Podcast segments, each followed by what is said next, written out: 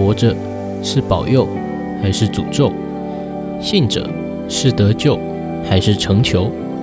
更加癫狂的是燃烧的岩泉还是人群？跟着藤本树的运镜，一睹邪道圣经。MD Season Two Outer Space We Go。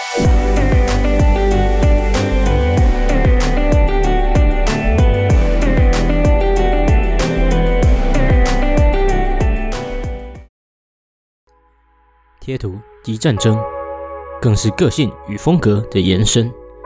中二、厌世、可爱、简陋，赖聊空间百家争鸣，该如何一贴就获得目光？一瞬间就不同凡响。为您隆重介绍 Chubby Otter Three，肥嫩水獭三，大尺寸霸气，小水獭潮气。让主管平心和气，逼的对象晕船着迷。详情可上 LINE 贴图商店搜寻“肥嫩水差”或者作者数字一英文 G 点 W U，只要六十元即可入主网聊霸主体验。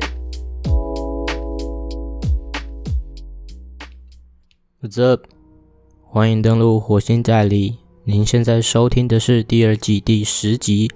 想不到吧？嗯，竟然有工商啦！嗯，而且是确实有这个标的物的工商啊，不得了啦！嗯，对吧？其实这也是外界朋友啊，哦，他有在经营这个 LINE 贴图。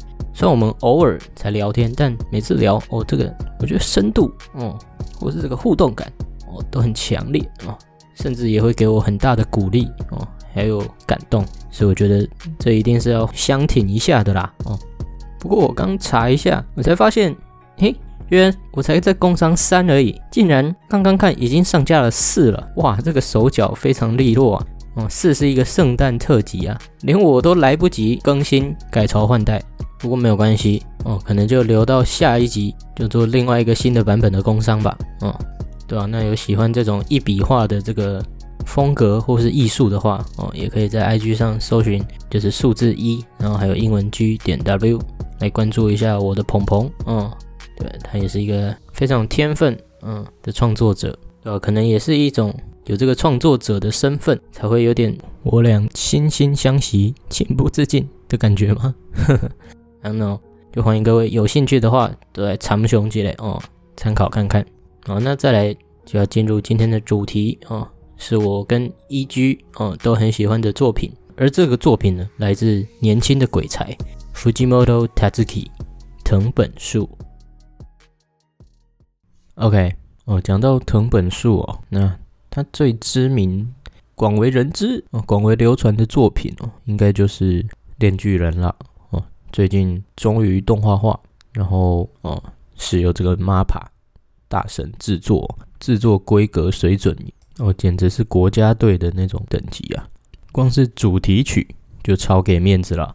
哦，像 OP 是这个玄米律师哦，有那只 Kenshi 的 Kickback，然后 ED 啊，哦，这个一字排开，要求每一集哦都是独立的一首，然后甚至画面也都是根据那集的剧情去特制的要求。然后像这个歌手就有 Boundy，然后。哦，我知道的啦。哦，A 美、紫托马有，还有这个凛冽时雨 TK 啊，哦，还有 EVE 这个之前靠咒术回战 ED 爆红的这一团。哦，其他就不不熟，可能要靠这次认识啊。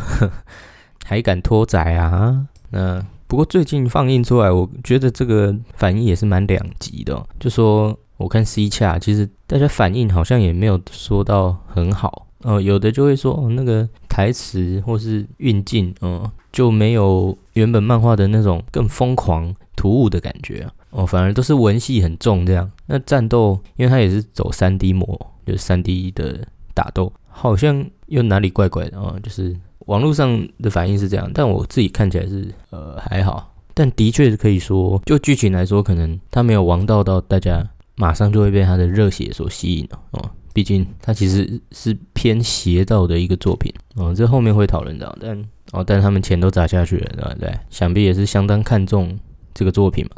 那也稍微聊一下我刚开始也是当然先接触《链锯人》嘛，然后那时候就追连载哦，然后必须说刚开始的心得是觉得有点混乱，然后其实看的头蛮痛的，因为它没有一个明确的主题吗？哦，就是它段落跟段落都是，反正就是很蹊跷，然后可是好像也没有那种很阶段性的成长哦，很就是俗话说的那种王道哦，累积经验成长，然后变得更强哦。然后收获了一些东西的这种普遍的进程啊，反而是很杂乱的一个叙事方式哦。然后又随便发便当，对，就我那时候就觉得靠你这个便当也太廉价了吧？哦，想发就发，然后刚出场就发掉，诶，哦，这种有点歇斯底里的荒谬感哦，让我很无法适应。但后来哦，重新再看过一次，反而就能够看出他的一些值得看的看点了啊。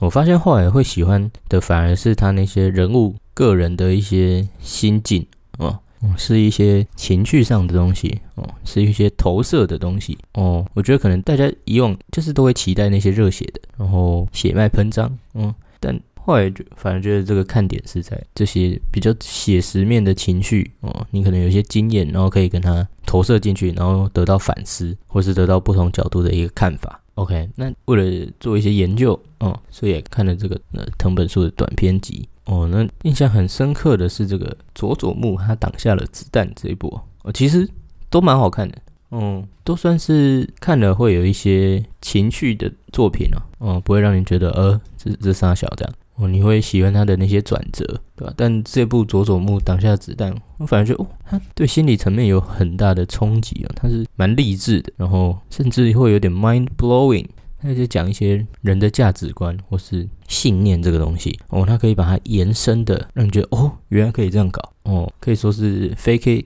until you make it 的一个极致延伸的创意作品。而且他画这一篇的时候，佐佐木这篇的时候才十九岁，靠！十九岁我在干嘛？对，学微积分哦，很夸张哎，就是他可以写出这样一个天马行空哦，异想天开，但同时也会让读者惊艳然后满意的一个作品，我觉得很鬼很鬼。那他当然还有一些短片，像是在《炼巨人》第一部跟第二部中间出的《Look Back》跟《再见会里》，也是会让你各种情绪澎湃。也都是他一出单行本我就必收的作品，当然也是因为他现在画工够成熟了哦，不然他其实之前的那些作品要是没有助手还什么的，我都觉得有点惨烈啊。这边也稍微科普一下藤本树本人哦，他是一九九二年出生的，然后现年三十岁哦，还还很年轻哦，真的是鬼才哦。我看了一些 YouTube 讲解，还有他的 Wiki，就说他哦，其实他是秋田县哦这个。东北出生的，然后其实从小就不是以画技见长，但他的脑内有很多想法，他甚至可以进行什么脑内连载，我听了也觉得超鬼，就是他会自己在脑内有一个类似 Jump 哦，或是宝岛少年这样的一个专刊，然后他会同时去想不同步的漫画的剧情，然后持续连载，还说有时候。这个剧情不行了，哦，就把它腰斩，然后换新的一部。那同时可以什么？就是复数部的这个剧情，然后他去想去推进，这样很有想法，很有想法，对吧？但他画工哦，其实也是到后来哦，才慢慢磨练起来哦，甚至他有一段时间都很痛苦，说干自己怎么画那么烂之类的。诶，结果前面这样讲了那么多，是要讲什么？我们是要聊《炼巨人》吗？诶，不是啊，哦，因为讲到《炼巨人》动画化，就觉得，唉。好可惜啊，嗯，我最爱的一部作品，可能没有办法像这样动画化，哈，哦，是不是听起来逻辑有点错乱？就是既然是我最爱的藤本树的作品，那为什么它理当剧情要非常精彩哦，很值得动画化哦？我都收了整套喽，哦，特地从这个日本亚马逊哦空运来台哦，整套日文原版的单行本，哦，其实也才八本，但诶。这么爱了，还是没办法吗？哦，没有错，因为他的各种程度上，哦，可能都是会疯狂到没有办法进入普罗大众的视野之内哦。哦，哦，那这里就有必要发表一个 disclaimer，嗯，就说如果你没有办法忍受这种被残酷洗脸的感觉，或是说，我觉得自己近期这个 sen 值啊，sanity，嗯，心理储存的 sanity 不够。可能也要小心的阅读这部作品哦，因为它的冲击哦，如果你有思考的话，嗯，它可能会整个影响你的价值观哦哦，对于一些很常识的概念也会被彻底的挑战。我相信它是有这个冲击力的。虽然《炼巨人》，我觉得它还是有很多很蹊跷的地方，但这部哦，它可能会是更深远的一个层次的冲击。毕竟看其他人蹊跷，跟看自己的心智蹊跷，那个境界上是完全不同哦。好了，这关子要卖多久？赶快进入岩泉的世界。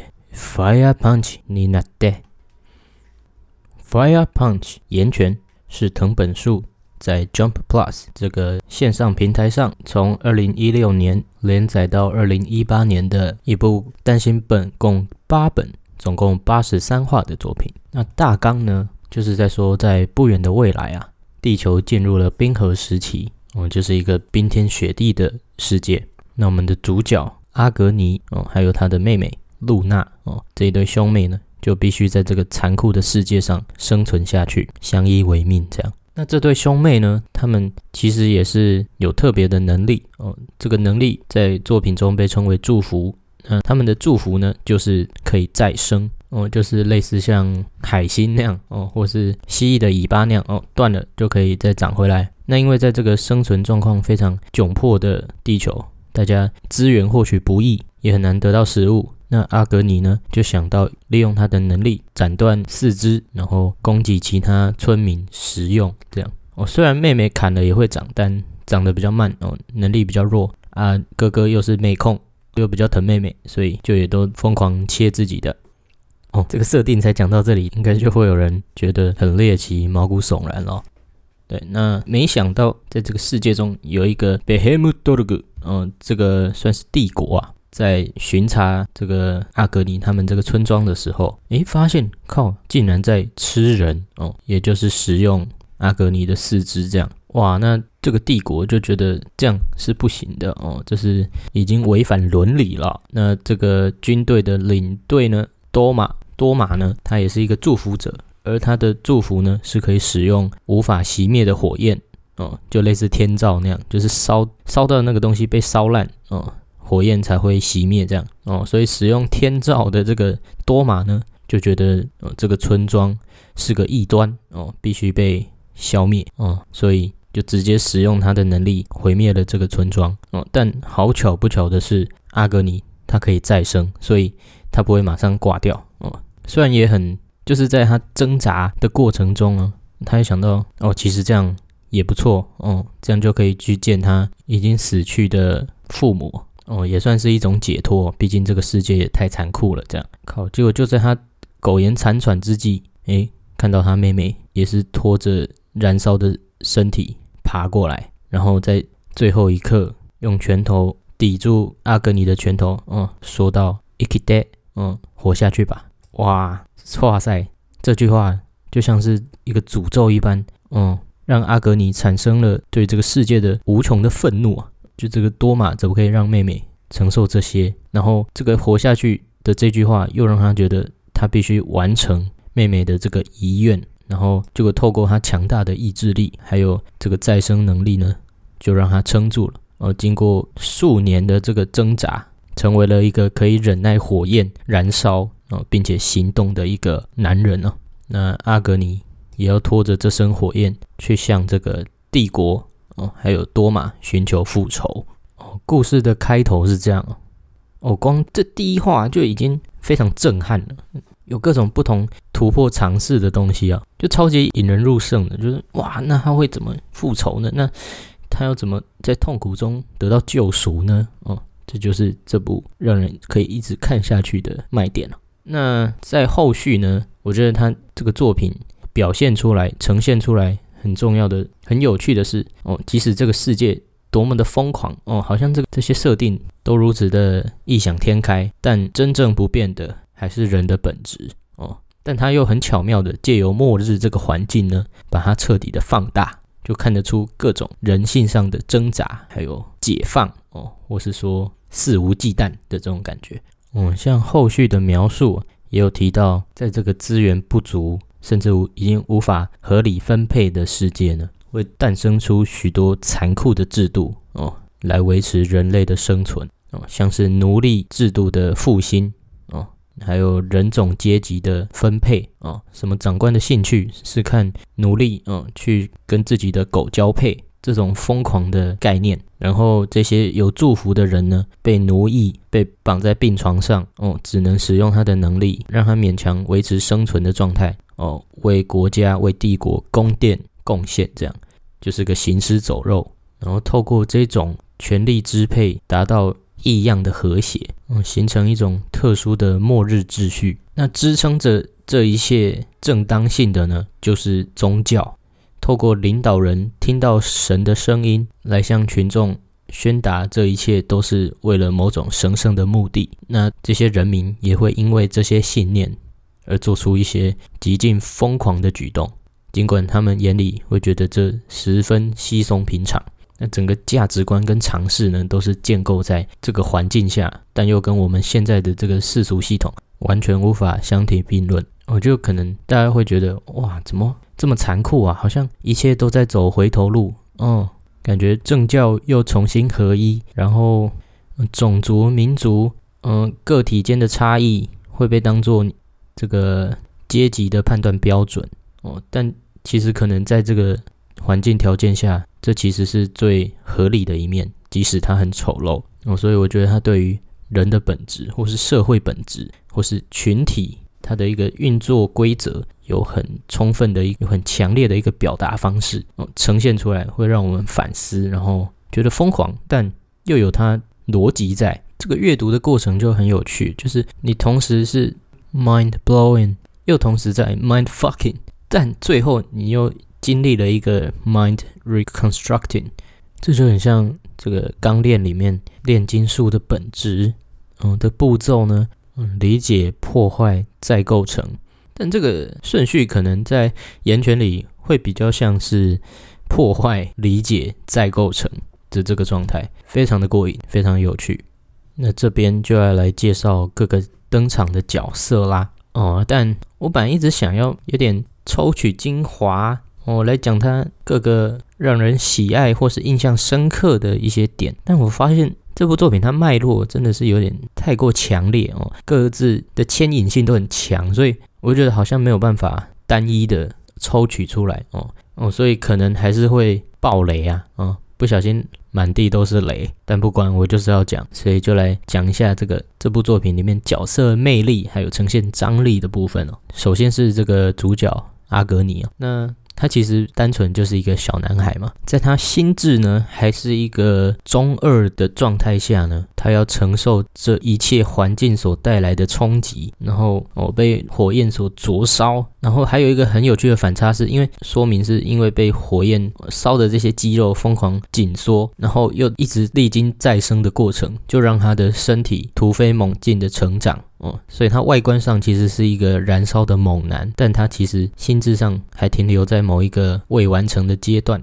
那在这个状况下呢，他又被强迫赋予了主角的这个身份。哦，不只是这部作品的主角，还有他在过程中，哦，因为拯救了人，那大家对他寄予希望。哦，希望他可以为大家带来美好的生活什么的。哦，那这些重量压在他身上。哦，甚至重到成为一个神的角色。那他同时是一个小孩，又要当神哦，又要当主角。那中间的各种心境上的摩擦呢？这些描述呢，也是非常深刻且有趣的部分哦。那第二个就是这个桑啊，哦，sun，哦，像阿格尼呢，其实是火神的意思呃，luna 就是月光的意思嘛。那桑他是一个。在过程中被阿格尼拯救的小孩哦，也是一个使用雷电能力的祝福者，但因为无数次的被阿格尼拯救，有意无意间的拯救，所以他坚信呢，阿格尼就是他的神，就是他的希望，就是他的一切。那这中间产生出来的思想，也对他在整个故事篇幅中带来了无法扭转的影响，也是我很喜欢的一条故事线。那再来是。托卡达利赫田哦，哦，他也算是一个乱源哦，哦，他就是一个活了很久的永生者哦，也是会再生，然后活了两三百年了吧，但一直死不了，然后就要一直找新的乐子，这样结果发现哦，他想要拍个电影，那就要让阿格尼成为这个电影的主角，然后他在中间各种穿针引线哦，想要拍出最精彩的作品，那就变成一个彻底的乱源了哦，甚至有时候也不管阿格尼的心理状态哦，也算是个彻底的自我主义者这样。我觉得其实就有点像 Joker 这样，哦，just wanna see the world burn，哦，但有时候就是这种角色会让故事往无法想象的地方发展，哦，也会更有趣，所以不可或缺，不可或缺。那这他的这一条故事轴上也会有性别认同的议题啊，还有最后他那个恶作剧的告别方式，哦，也是非常的引人入胜嘛。就是考量到自己的作为，还有呃，经过大量的思考之后呢，到底留下的是祝福还是诅咒呢？那个笑容十分值得玩味啊。那再来还有这个多玛多玛哦，就是一切的始作俑者啊。虽然前期好像都是这个彻底的反派角色哦，但经过更深入的描绘之后，会发现他其实。是非常具有理智的一个受教育者啊，哦，非常讽刺哦，整个故事结构非常讽刺。那他甚至也因为做过这些屠村的事情而忏悔哦，那本身的内心也因此而脆弱。我这个反差感非常强烈。那后期呢，他也哦在跟阿格尼对峙的时候，有一段很精彩的辩驳哦。虽然阿格尼觉得，诶，我我把自己的手切下来给大家吃，这是好事，为了让大家能活下去。但多玛也有他的理念哦，哦，他会觉得一个好的教养，一个好的纪律哦，才是能让社会和谐维持下去的关键哦。如果你说，诶，人肉可以吃，那是不是这个社会就会存在一定的不安定因子哦？对整体社会来说都是一个隐忧啊，哦，就是一个。它代表的是一个法律法纪的一个角色，就会觉得他是一个彻底的政论者。他讲的话其实都没有错，那也可以延伸到可能现代社会上这些法律的制定上呢，究竟是为了人情要通融，还是呃为了一个整体的原则和谐而严格无情呢？啊，我想这里也很值得讨论。我看到多玛的时候，也会觉得他跟这个《咒术回战》的下游这个角色有还蛮重叠的，就是他们的信念都很强大，然后也都。都有一定的正当性哦，从他们的角度来说了，但可惜他们站在的是主角的对立面。那主角呢，像夏油跟那乙骨打的时候，我那段我也很印象深刻，就说他不知道夏油讲的对不对，但他必须为了守护朋友而战斗。嗯，就是有点解离出来说，正反方主角跟反派他们在争夺的已经不是一个正论或是邪论的东西了，而是各自的信念。哦，夏油即使好像更像是正论吗？哦，多玛即使更像是正论。哦，但角度不同，还有因为他是反派，所以终将必须被打败的这种感觉。哦，然后最后发现主角才是乱源的这种有趣的故事发展。哦，这种关联性让我觉得这设计非常有巧思啊。那最后还有一个大主轴，就是这个妹妹还有尤达。尤达呢，他是贝黑姆多鲁古的领袖哦，哦所以一开始就是一个站很稳的反派角色。就是站在这个阿格尼的对立面上啊，妹妹露娜，那其实早就死了，对不对？我在第一话就灰飞烟灭，但她的影响力哦，就跟这个天元突破的卡米娜一样哦，即使前期就挂了，但她的影响力一直都在哦，整个魂牵梦萦啊，影响故事的走向，会在阿格尼脆弱的时候一直乱入他的心智的这种感觉。那尤达呢？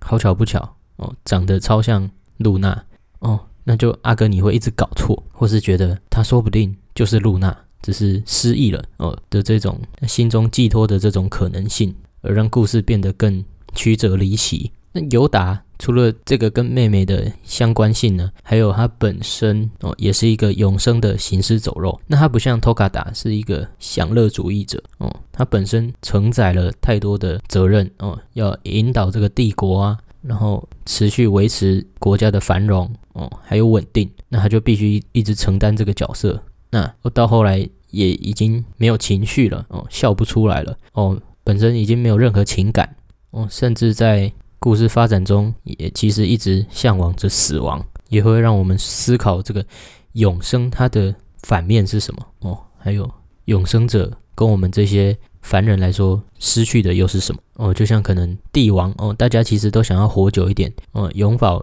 青春。但如果青春是不会逝去的东西的时候，你又会怎么看待这一切呢？哦，这也是一个很有趣的命题啊。对，那讲到命题，就岩泉也丢出了很多这种挑战我们思维的一些命题啊，挑战式命题，然后引导我们去投射反思哦，一些可能我们觉得稀松平常的概念。哦，像可能现在社会普遍的一个价值观就是，诶，要哦活下去，活下去是一个值得鼓励的事，对不对？所以大家觉得，哦，日本这个高龄社会好像很厉害，但经济面来说，真的是这样吗？哦，这又是另外一个很大的主题哦。然后，当你活着是伴随着强烈的痛苦的时候，那又该怎么看待呢？哦，你还要保持着这个普罗大众的价值吗？尤其是你全身都在灼烧的状态下，但又因为妹妹的遗言，哦，让你产生这个偏执活下去，那再掺杂一些自身存在价值的评估，哦，还有各种责任的承担，哦，不同的观点互相冲撞，就是一个很有意思的命题啊，嘿。这里又要加一个 disclaimer，就说也不是说哇很痛苦的状态下，那是不是就考虑不要维持活着了呢？哦，我没有要哦，在这个社会压力下，我还是不会主张这么异端的概念哦。但哦，对啊，你要想的是一个在燃烧的人哦，或是一个永生的人哦，他们状态下的一个反思，对吧？那可能我们正常人还是可以。哦，思考脱离痛苦的其他方式哦，或是彼此分享、聊聊天哦，活着得到救赎的方式哦，还是要缓夹一下，不然哦，这个 Inception 感觉还是太刺激了。我就说这部的观念真的很冲击，嗯，可能未来也是要等差不多十八岁，我可能才会叫我小孩看，哦，就是让他有一定的心理建构状态下去看，不然。哇，这东西毒性强大啊！不管是正向的毒还是反向的毒哦，影响力深远哦。那它还有一个命题是新财这个概念，就是这些祝福者，他们被视为一个生产工具，而不是人类哦，类似一个奴隶的状态哦，就是燃烧他们，然后维持整体社会的繁荣哦，或是至少可以经营下去这样哦。他们也不算繁荣嘛，在这个末日之下，就是说这个群体。哦，在这个政治环境下，好像也真的是一个必要的存在。哦，这边有两个论点可以去想，就是说，第一个就是哦，在这个物资贫乏的状况下，其实很多进步社会的价值都没办法被实现，就是要做牛做马做狗哦，法治也会回归成神治的这个状态，即使这个神不存在，对不对？那另外一个也可以用跟资本主义的对照去看。就说，其实现在人也蛮习惯这种，呃，去工作哦，大家都要工作，然后得到报酬的状态，哦，就会觉得这是理所应当的哦。我有舍，我付出才会得到哦，这是可能从小受过正当教育的人都会得到的一个概念哦。因为这个体系下，这个信念的系统下，社会才能维持最大程度的稳定嘛，大家都贡献什么才能得到什么，而不是互相掠夺。也是透过这个建立这样的尝试呢，哦，我们所认为的尝试，大家都觉得这是稀松平常，才能把反动降到最低。但人类其实也都是为了自身利益而考量的嘛，哦，毕竟是生物哦，我们是消费者哦，我们从定义上就已经不是生产者了，对不对？那透过建立这些教养，我才能让我们自己对资本主义的这些。嗯，觉得无伤大雅的掠夺，嗯，我们时间上的掠夺，嗯，会觉得没事，哦，这是正常的。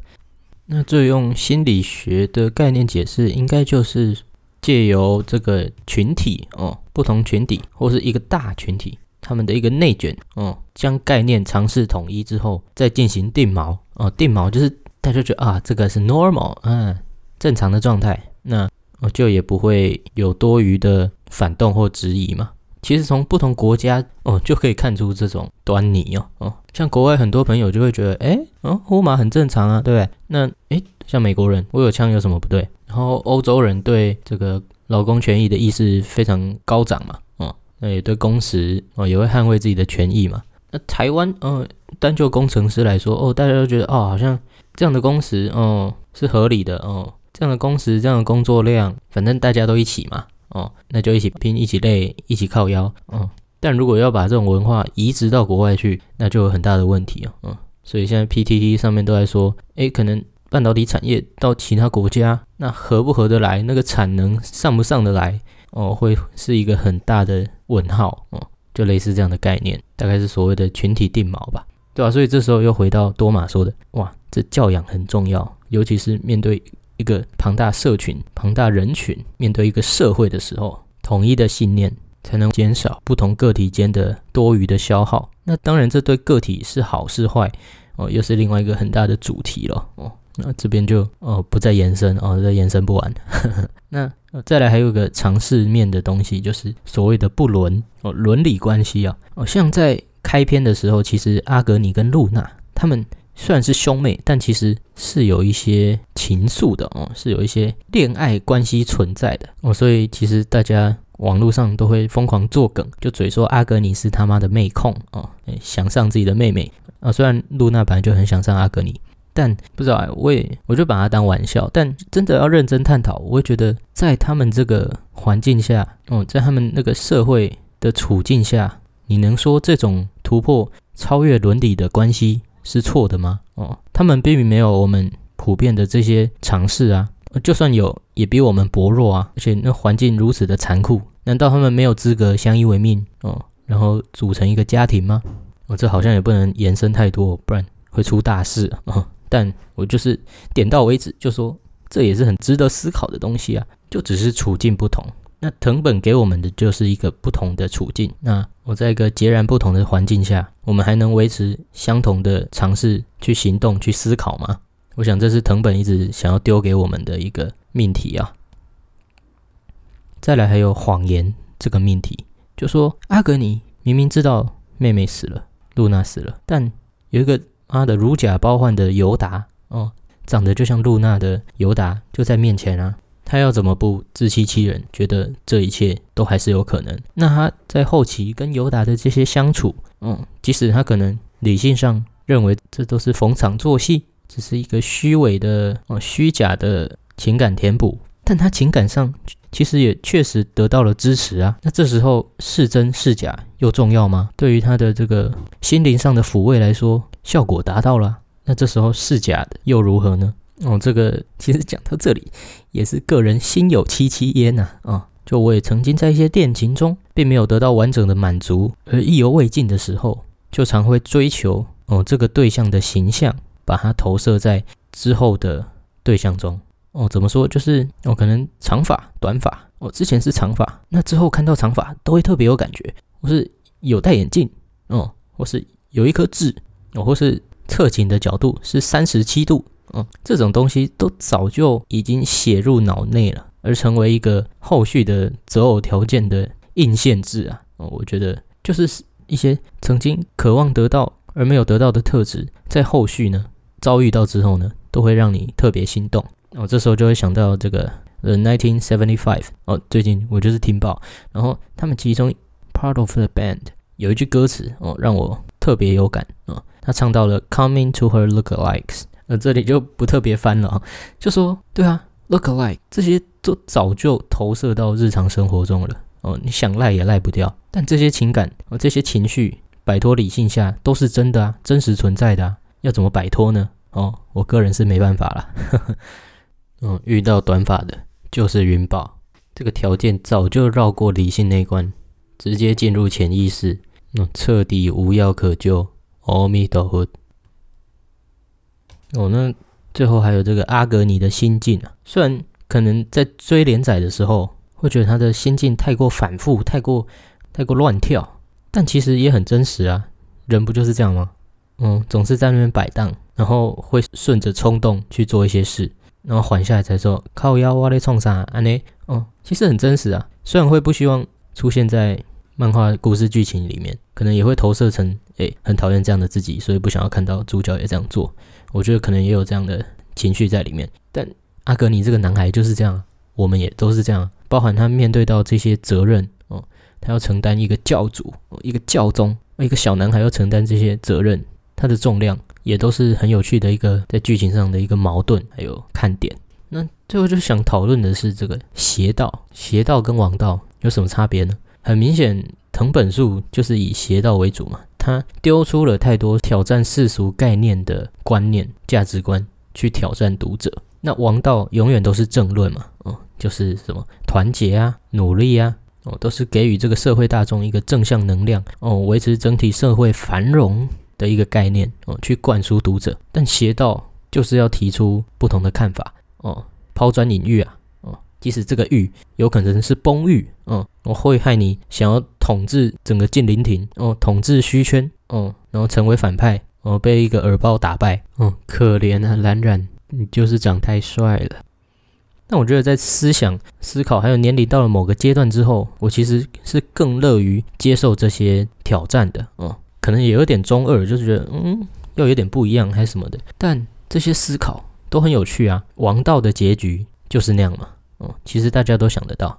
虽然对心理上哦，过程上都很热血，但其实也就千篇一律嘛。可是邪道呢？哦，因为它有它的隐蔽性哦。有时候没办法公诸于社会大众，嗯，所以没办法被动画化，嗯，也为了整体和谐，没办法被大肆宣扬。丢失的东西都是非常有意思的，这在哲学上，我想也是很必须的一个途径了，对吧？因为哲学就是丢问题嘛，邪道的叙事方式也是丢了一些问题来让你质疑一切啊。我当然可能也是追求新鲜感吧，哦，因为王道早就看腻了，那邪道呢，却能带来更多的多巴胺，嗯。而让自己的思想更加的受到雷击哦，对我觉得就是 thunderstruck 的这种感觉哦，这也跟人脑的奖赏机制有很大关联啊，但就不再延伸了，这真的范畴太大了，亚没喽。好了，那最后来总结一下哦，最后就说，其实我当初看到岩泉呢，也是因为 C 下各种梗图哦，哦那种很猎奇的梗图哦，像是妹妹伸出拳头，嗯。一个幻想的妹妹跟阿格尼说：“Fire punch in the day。”嗯，结果害阿格尼暴走哦，或是阿格尼把自己的脸削下来哦，各种恶意满满的图片。然后每次大家说什么，大家可以推荐温馨的作品给我看吗？哦，就一堆人会说《岩泉》哇，那想也知道是恶意玩笑。但我真的下去看了之后，完蛋，它直接变成我心中的第一，无法被撼动，因为它涵盖探讨的东西哦。对于我心中的冲击真是太过强烈。那其中我觉得很优秀，就是像我觉得各个角色，他这个指标性哦，他所代表的这个旗帜啊，都非常强烈。像是阿格尼呢，作为一个燃烧的不死者，我没看剧情之前都会以为他只是一个普通的，就是火系能力者嘛。靠，结果没想到他竟然是要忍受着这一切的痛楚，然后背后要负担承担多少的枷锁。哦，然后每一步路都是如此的艰辛，哇，这个整个格调就不一样了。哦，再加上他后面哦，他其中一个角色也是成为神的衰鬼啊，哦，妈的，就只是一个小孩，就被迫要当做一个指标教主哦，被供奉、被崇拜哦，这个反差非常有趣。那像是托卡达哦，利赫田他作为一个乱源哦，也是非常的称职啊。那桑呢，上，嗯，他作为一个。不折不扣的信徒呢，又带出了宗教信仰这个概念，哦，可以如何左右一个人乃至于一群人的命运？那尤达这个存在呢，又可以凸显出人类心理上的脆弱，必须不断透过一些谎言说服自己，哦，相信这是真的，说服自己不是假的，哦，也是很信念上的东西。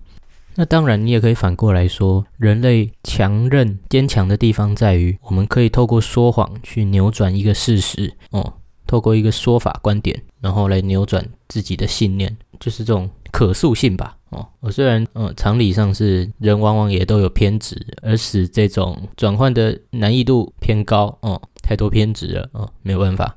那多玛呢？多玛他作为一个尝试人，拥有正确教养的一个人类呢？又好像一面镜子一样，在呃反映出大家的荒唐哦，就是透过这样一个如此道德正确的反派呢，才能呈现出这个世界的疯狂哦。我觉得这个这个设定真的太屌了。那不得不说，我觉得藤本氏的这个心理描写真的是非常高规格。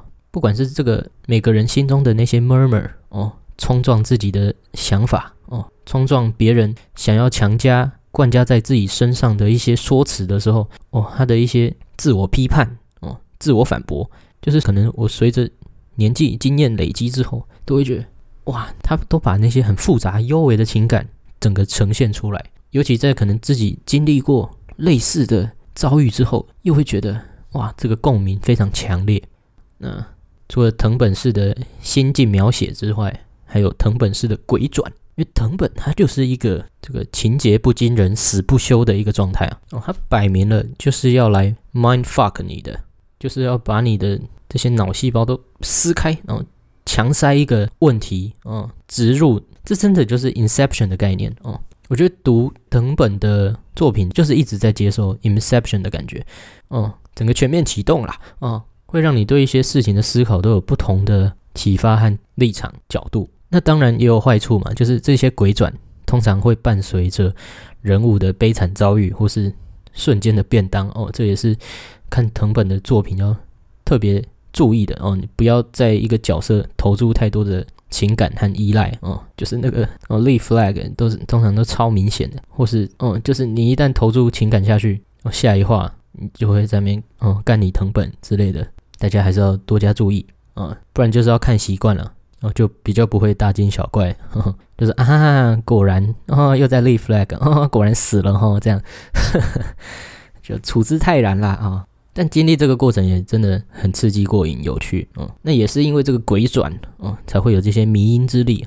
嗯，就真的包含炼巨人，真的制造太多迷因梗图，什么好耶啊，哦，我怕了，尸体在说话，对。但其实很多这种戏剧性的，然后再加上。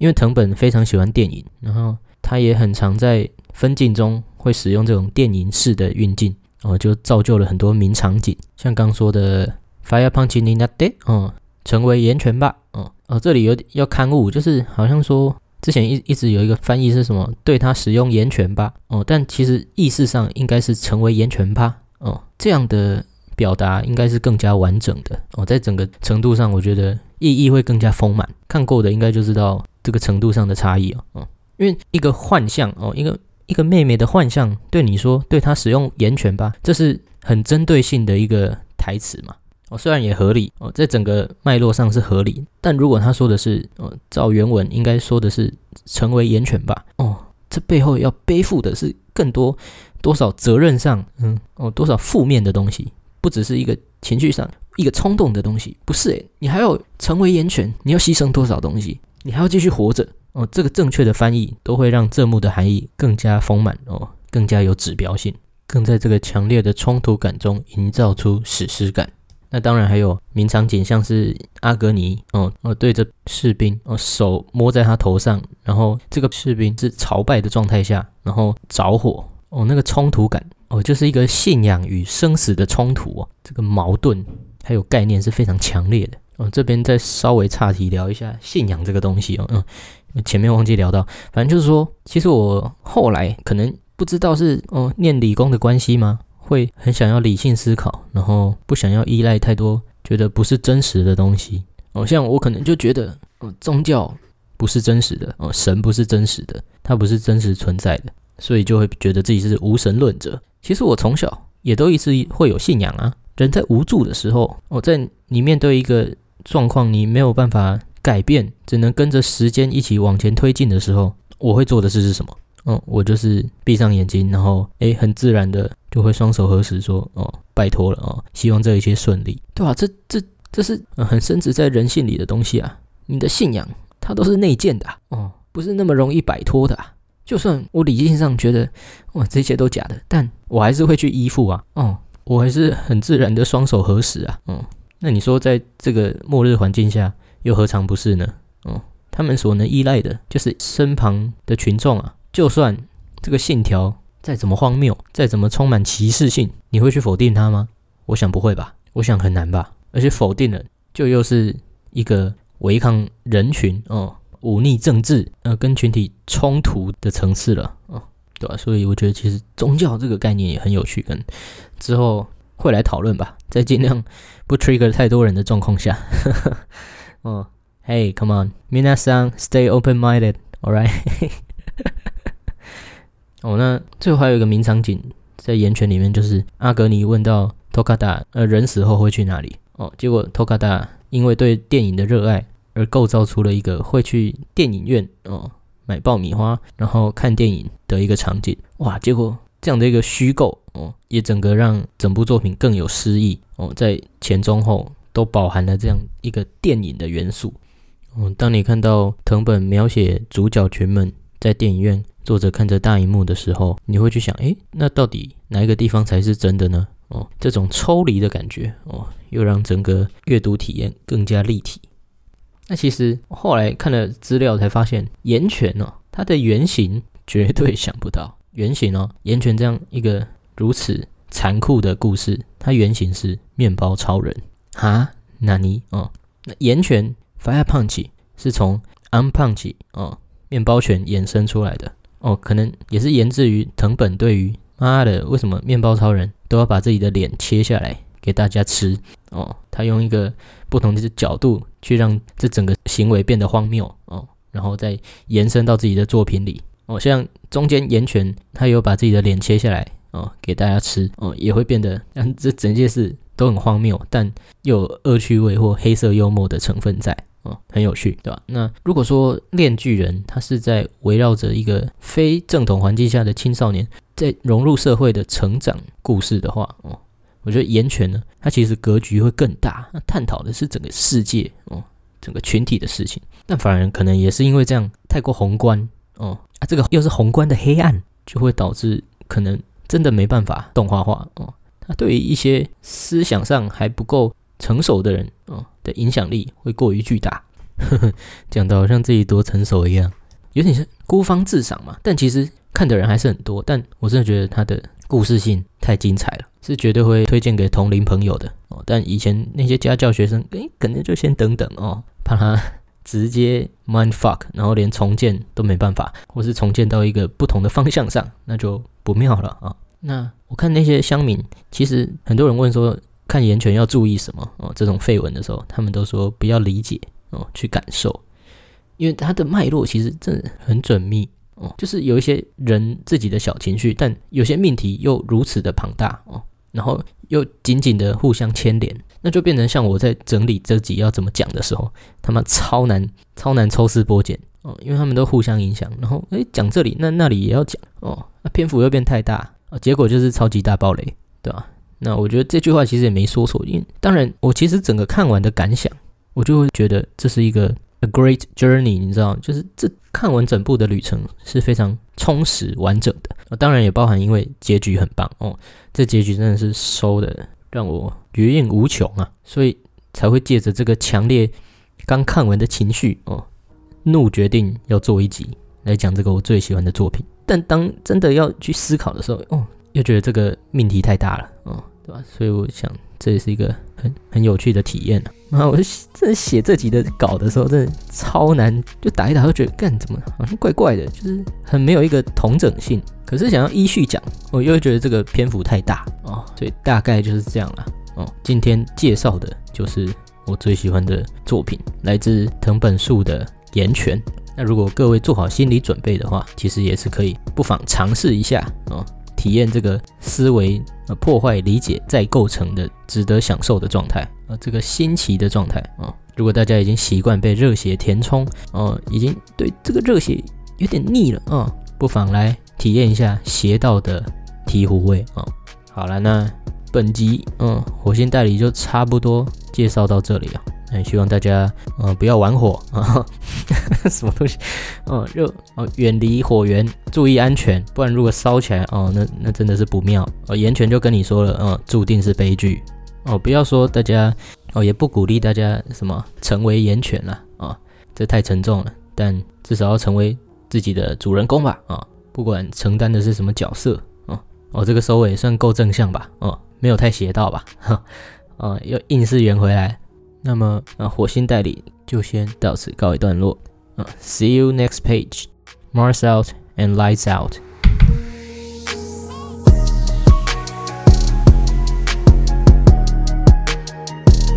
看，好烦哦！哎，为什么最近结尾都会想到一个我有点中二但又觉得很酷的哦新的收尾方式？哦，像刚这个模仿 Frank Underwood 这个是敲桌，哇，还是好帅啊！啊，还是放进去好了啊。好啦，哎，真的不能在收尾以后又这样在这里拉塞哦，自己还要调那个背景音乐的大小声，到底是谁在烦谁？好啦，先这样啦，拜拜。